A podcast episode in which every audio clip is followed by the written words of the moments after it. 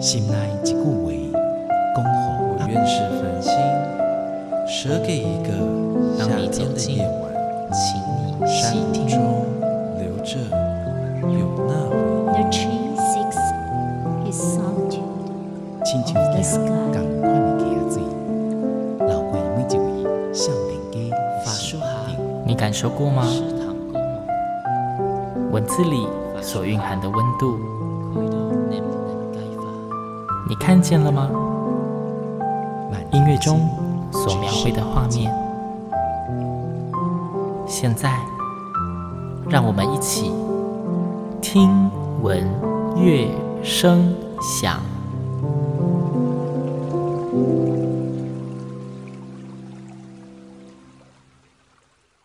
各位听众朋友们，大家好，我是新阳，欢迎再次和我一起听闻乐声响。前两集节目中介绍的《月光间》以及《季踪花》两首合唱曲，不晓得大家都还喜欢吗？这次新阳想介绍给大家的作品，是由四首歌曲集结而成的组曲《生别晚天》。这四首歌曲都是中国女诗人林徽因的诗作。要谈《生别晚天》这部四诗组曲之前，我们一定得先谈谈这位中国的著名建筑师，他同时也是相当知名的文学家林徽因。林徽因这个名字，或许听众们有些印象，但许多人之所以听过她，是由于她曾与徐志摩有过一段情。因此，在大家谈论徐志摩的时候，林徽因总是会顺便被提起。其实，撇除徐志摩的因素，林徽因她自己的光芒与成就，早已足够撑起一片属于自己的天空。林徽因出生于清末民初的一九零四年，她是中国浙江人，祖父林孝询是光绪十五年的进士，曾任浙江巡抚。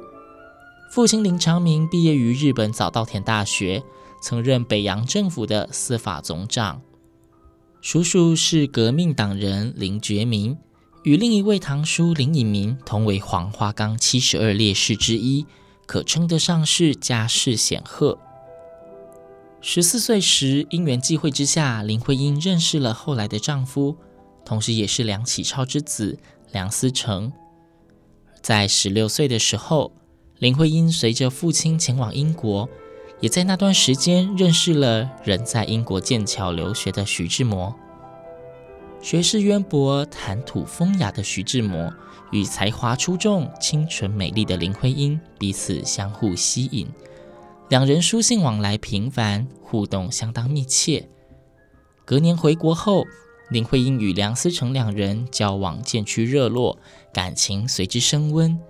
一九二四年时，在梁启超的安排下，林徽因与梁思成两人同赴美国宾州大学美术学院研读建筑。说起林徽因的文学创作，应该是在一九三一年的春天。当时她的肺病日趋严重，故而返回北京香山双清别墅养病。自那时起，林徽因便陆续发表了大量的诗作与散文。林徽因，她既是一位诗人，也是文学家，但他同时将他的一生奉献给了建筑艺术。中华人民共和国国徽以及天安门人民英雄纪念碑都是他的设计作品。虽然林徽因自己并不认同，但她与徐志摩都被后人归类为二十世纪初的新月派诗人。新月一词取自印度诗人泰戈尔的《新月集》，新月派又被称作格律派，诗体自由浪漫，主张三美。诗的词藻如绘画般鲜明美，诗的音节如音乐般温柔美，诗的章句如建筑般工整美。林徽因的多数作品虽然像是在赞颂命运与无常。但文笔温柔深情，而且画面感极度强烈，每一笔似乎都是风景，都有画面。虽然不特别道出情意，但细看其用字遣词，又好像可以真切感受到他那丰富到无法掩盖的内心世界，如此绵密、诚实、真切。每每阅读诗中的词句，都好像可以听到他就在耳边娓娓倾诉。回到今天的主题，生别晚天。这部四诗组曲是由林徽因的四首诗作所组成，分别是《深夜里听到乐声》、《别丢掉》、《那一晚》，以及较为大众所熟知的《你是人间的四月天》。这组作品是台大合唱团在五十周年团庆时，特地委托台湾相当知名的音乐创作人。冉天豪老师所做的混声四部合唱作品。冉天豪老师在创作完成的感言中曾说道：“再多的音符，再美的诗句，仍无法窥见诗人对生命赞叹的全貌。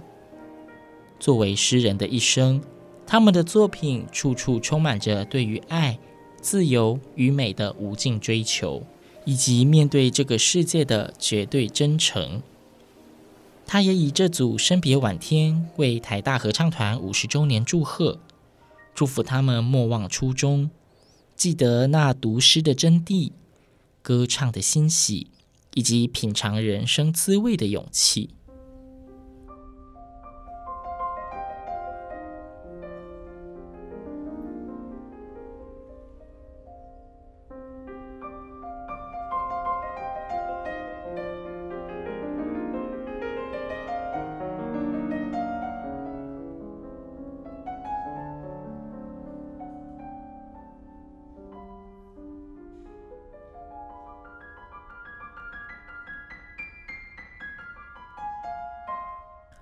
接着，我们来谈谈组曲中的第一首歌吧。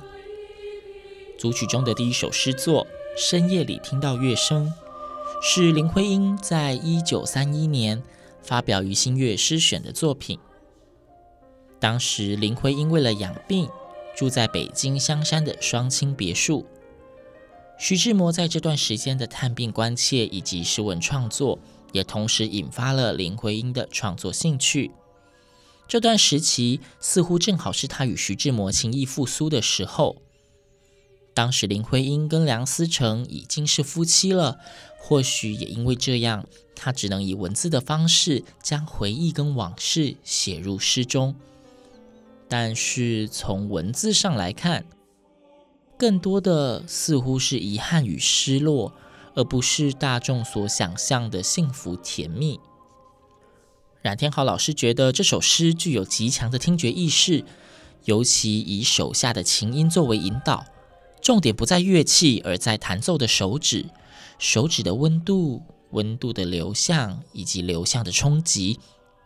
从带有炽热温度的琴音自深夜里暗自窜出，却也接着遁入梦的领域。因为被那梦中的牵引力量所吸引，所以冉老师决定以深夜里听到乐声为《生别晚天》组曲揭开序幕。本曲一开始以悠然急切的琴音不断反复，好像从天边划入了梦中，明灭不定、不断改变的和声色彩，若有似无，却又挥之不去。之后乐曲逐渐激昂、饱满，好像在抱怨。又似在渴求，最后看清了，一切只是梦境，仅能静待那或许永远无法实现的一天。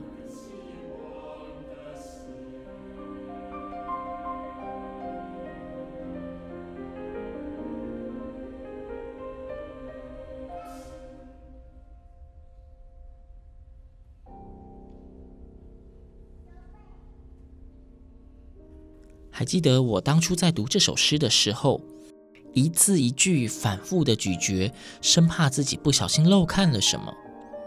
明明文字不多，但我后来发现，应该是因为我自己舍不得停止想象林徽因她在写这首诗时候的心情。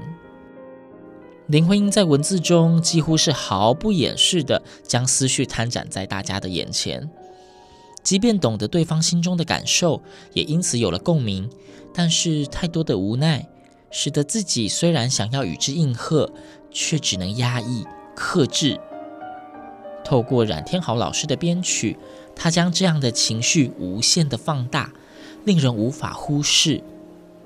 这样的思绪太浓烈，太无奈，也太哀伤。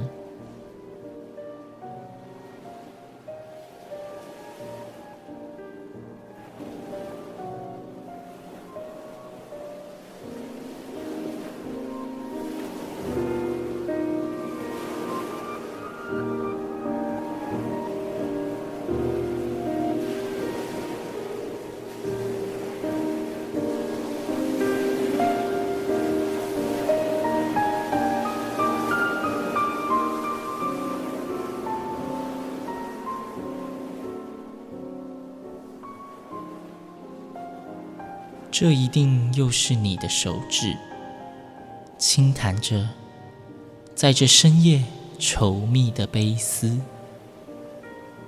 我不禁颊边泛了红，静听着这深夜里弦子的声动，一声听从我心底穿过，特凄凉。我懂得。但我怎能应和？生命早锚定它的式样，太薄弱，是人们的美丽的想象。除非在梦里有这么一天，你和我同来攀动那根希望的弦。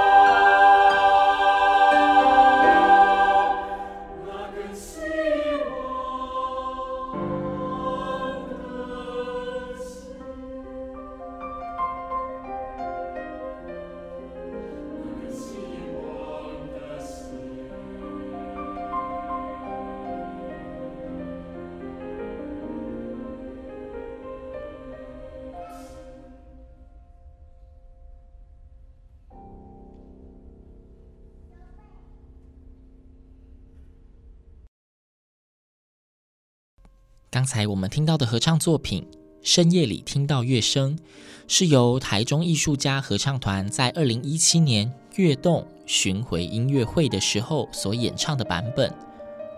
在欣赏音乐的过程中，不晓得你是不是也可以感受到诗中曲中的强烈情感跟纠结呢？刚刚新娘有提到，林徽因是在一九三一年返回北京养病的时候才开始他大量的创作。无独有偶的，徐志摩他在同年的《猛虎集序》中有提到。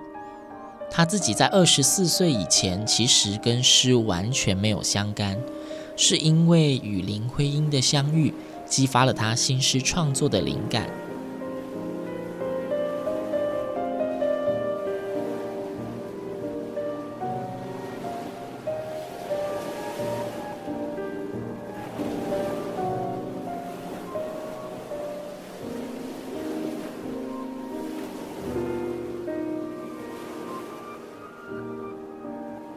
其实，徐志摩与林徽因有许多的作品都互相呼应。有些人可能认为那只是巧合，但是这一次次的巧合，却也让人不禁联想到，是否两人正透过自己的作品在相互对话呢？我们就以深夜里听到乐声这首诗当作例子。其实，徐志摩他在一九二六年的时候，他就发表了一篇诗作。名叫《夜半声向琵琶》，作品的开头是这么写的：又被他从睡梦中惊醒，深夜里的琵琶，是谁的悲思？是谁的手指？在这夜深深时，在这睡昏昏时，挑动着紧促的弦索，乱弹着宫商角徵。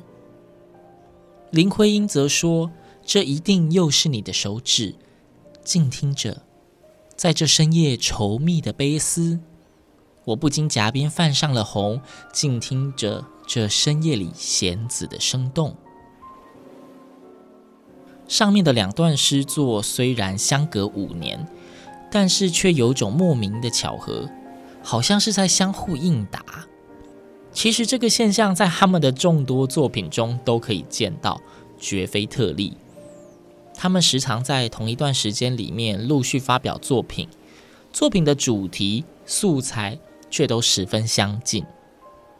新娘在这里也推荐正在收听节目的你，可以找时间去看看徐志摩跟林徽因两位的作品，应该可以发现不少的趣味。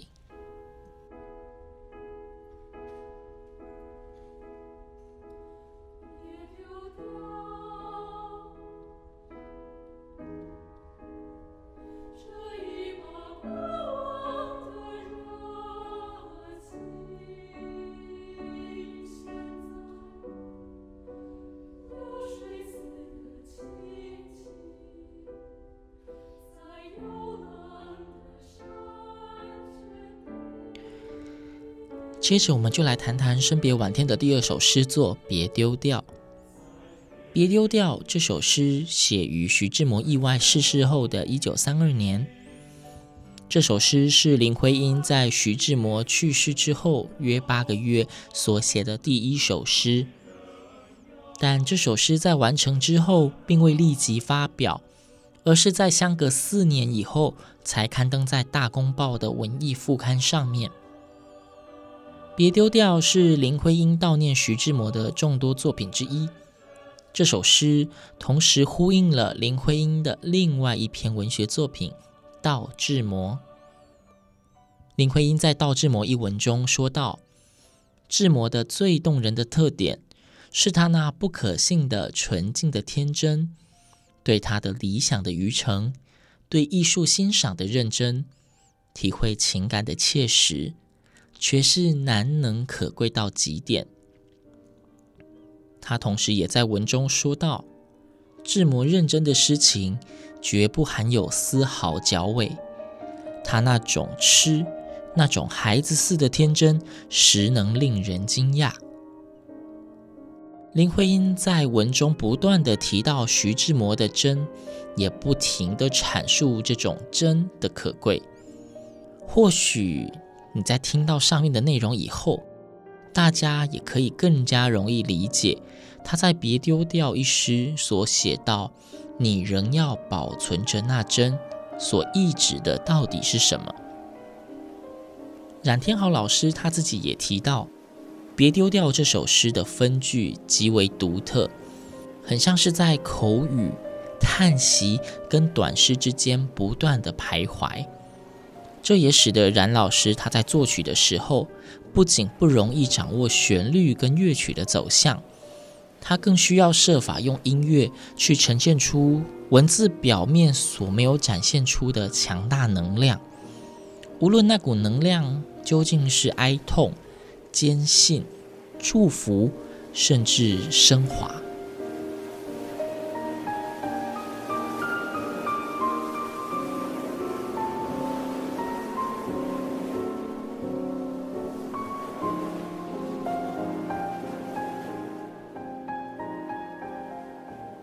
别丢掉这首诗，看起来很像是在平淡的描写风景，但即便是风景。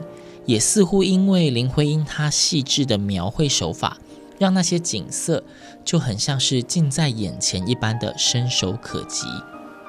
我们进一步细细的品味，诗中的景色虽然优美，但是却透着一股凄凉。新阳看到有些人对这首诗的解读，我更加强烈的相信，林徽因把她自己也写入了这首诗里面。这首诗中有着他的心情，他的思绪，甚至是他的魂灵。诗的末段写道：“你仍得相信，山谷中留着有那回音。”就好像是在说：“你一定要相信，我就把自己留在这里，在这里等待着你。”而诗中写的那回音。便是那徽音。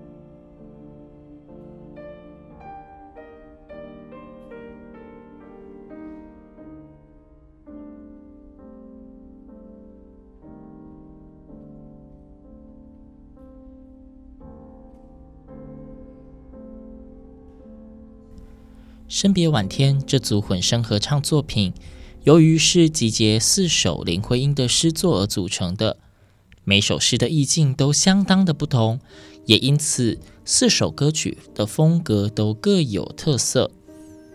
除了可以看见诗人林徽因多彩且具有丰沛情感的内心世界以外，更可以感受到冉天豪老师。在创作四首歌曲的时候，他所花费的大量心力，如同前面所提到的，林徽因的作品真诚且深切，每读过一次，都像是经历了一场心灵的旅程。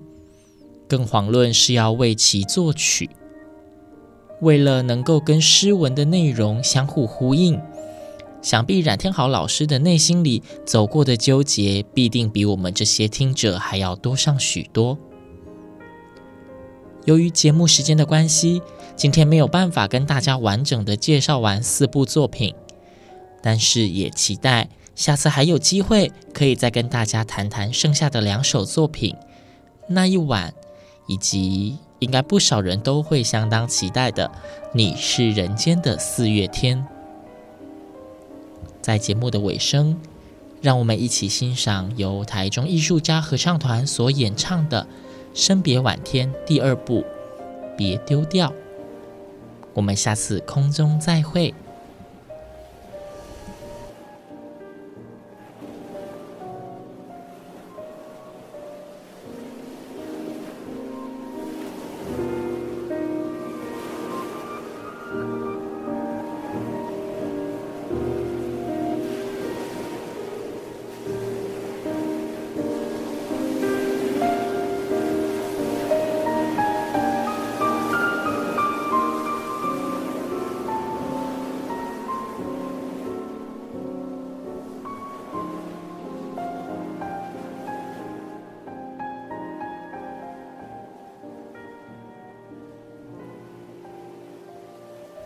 别丢掉这一把过往的热情。现在，流水似的，轻轻在幽冷的山泉底，在黑夜，在松林，叹息似的渺茫。你仍要保存着那真，一样是月明，一样是隔山灯火。满天的星，只使人不见。梦似的挂起，你问黑夜要回哪一句话？你仍得相信，山谷中留着有那回音。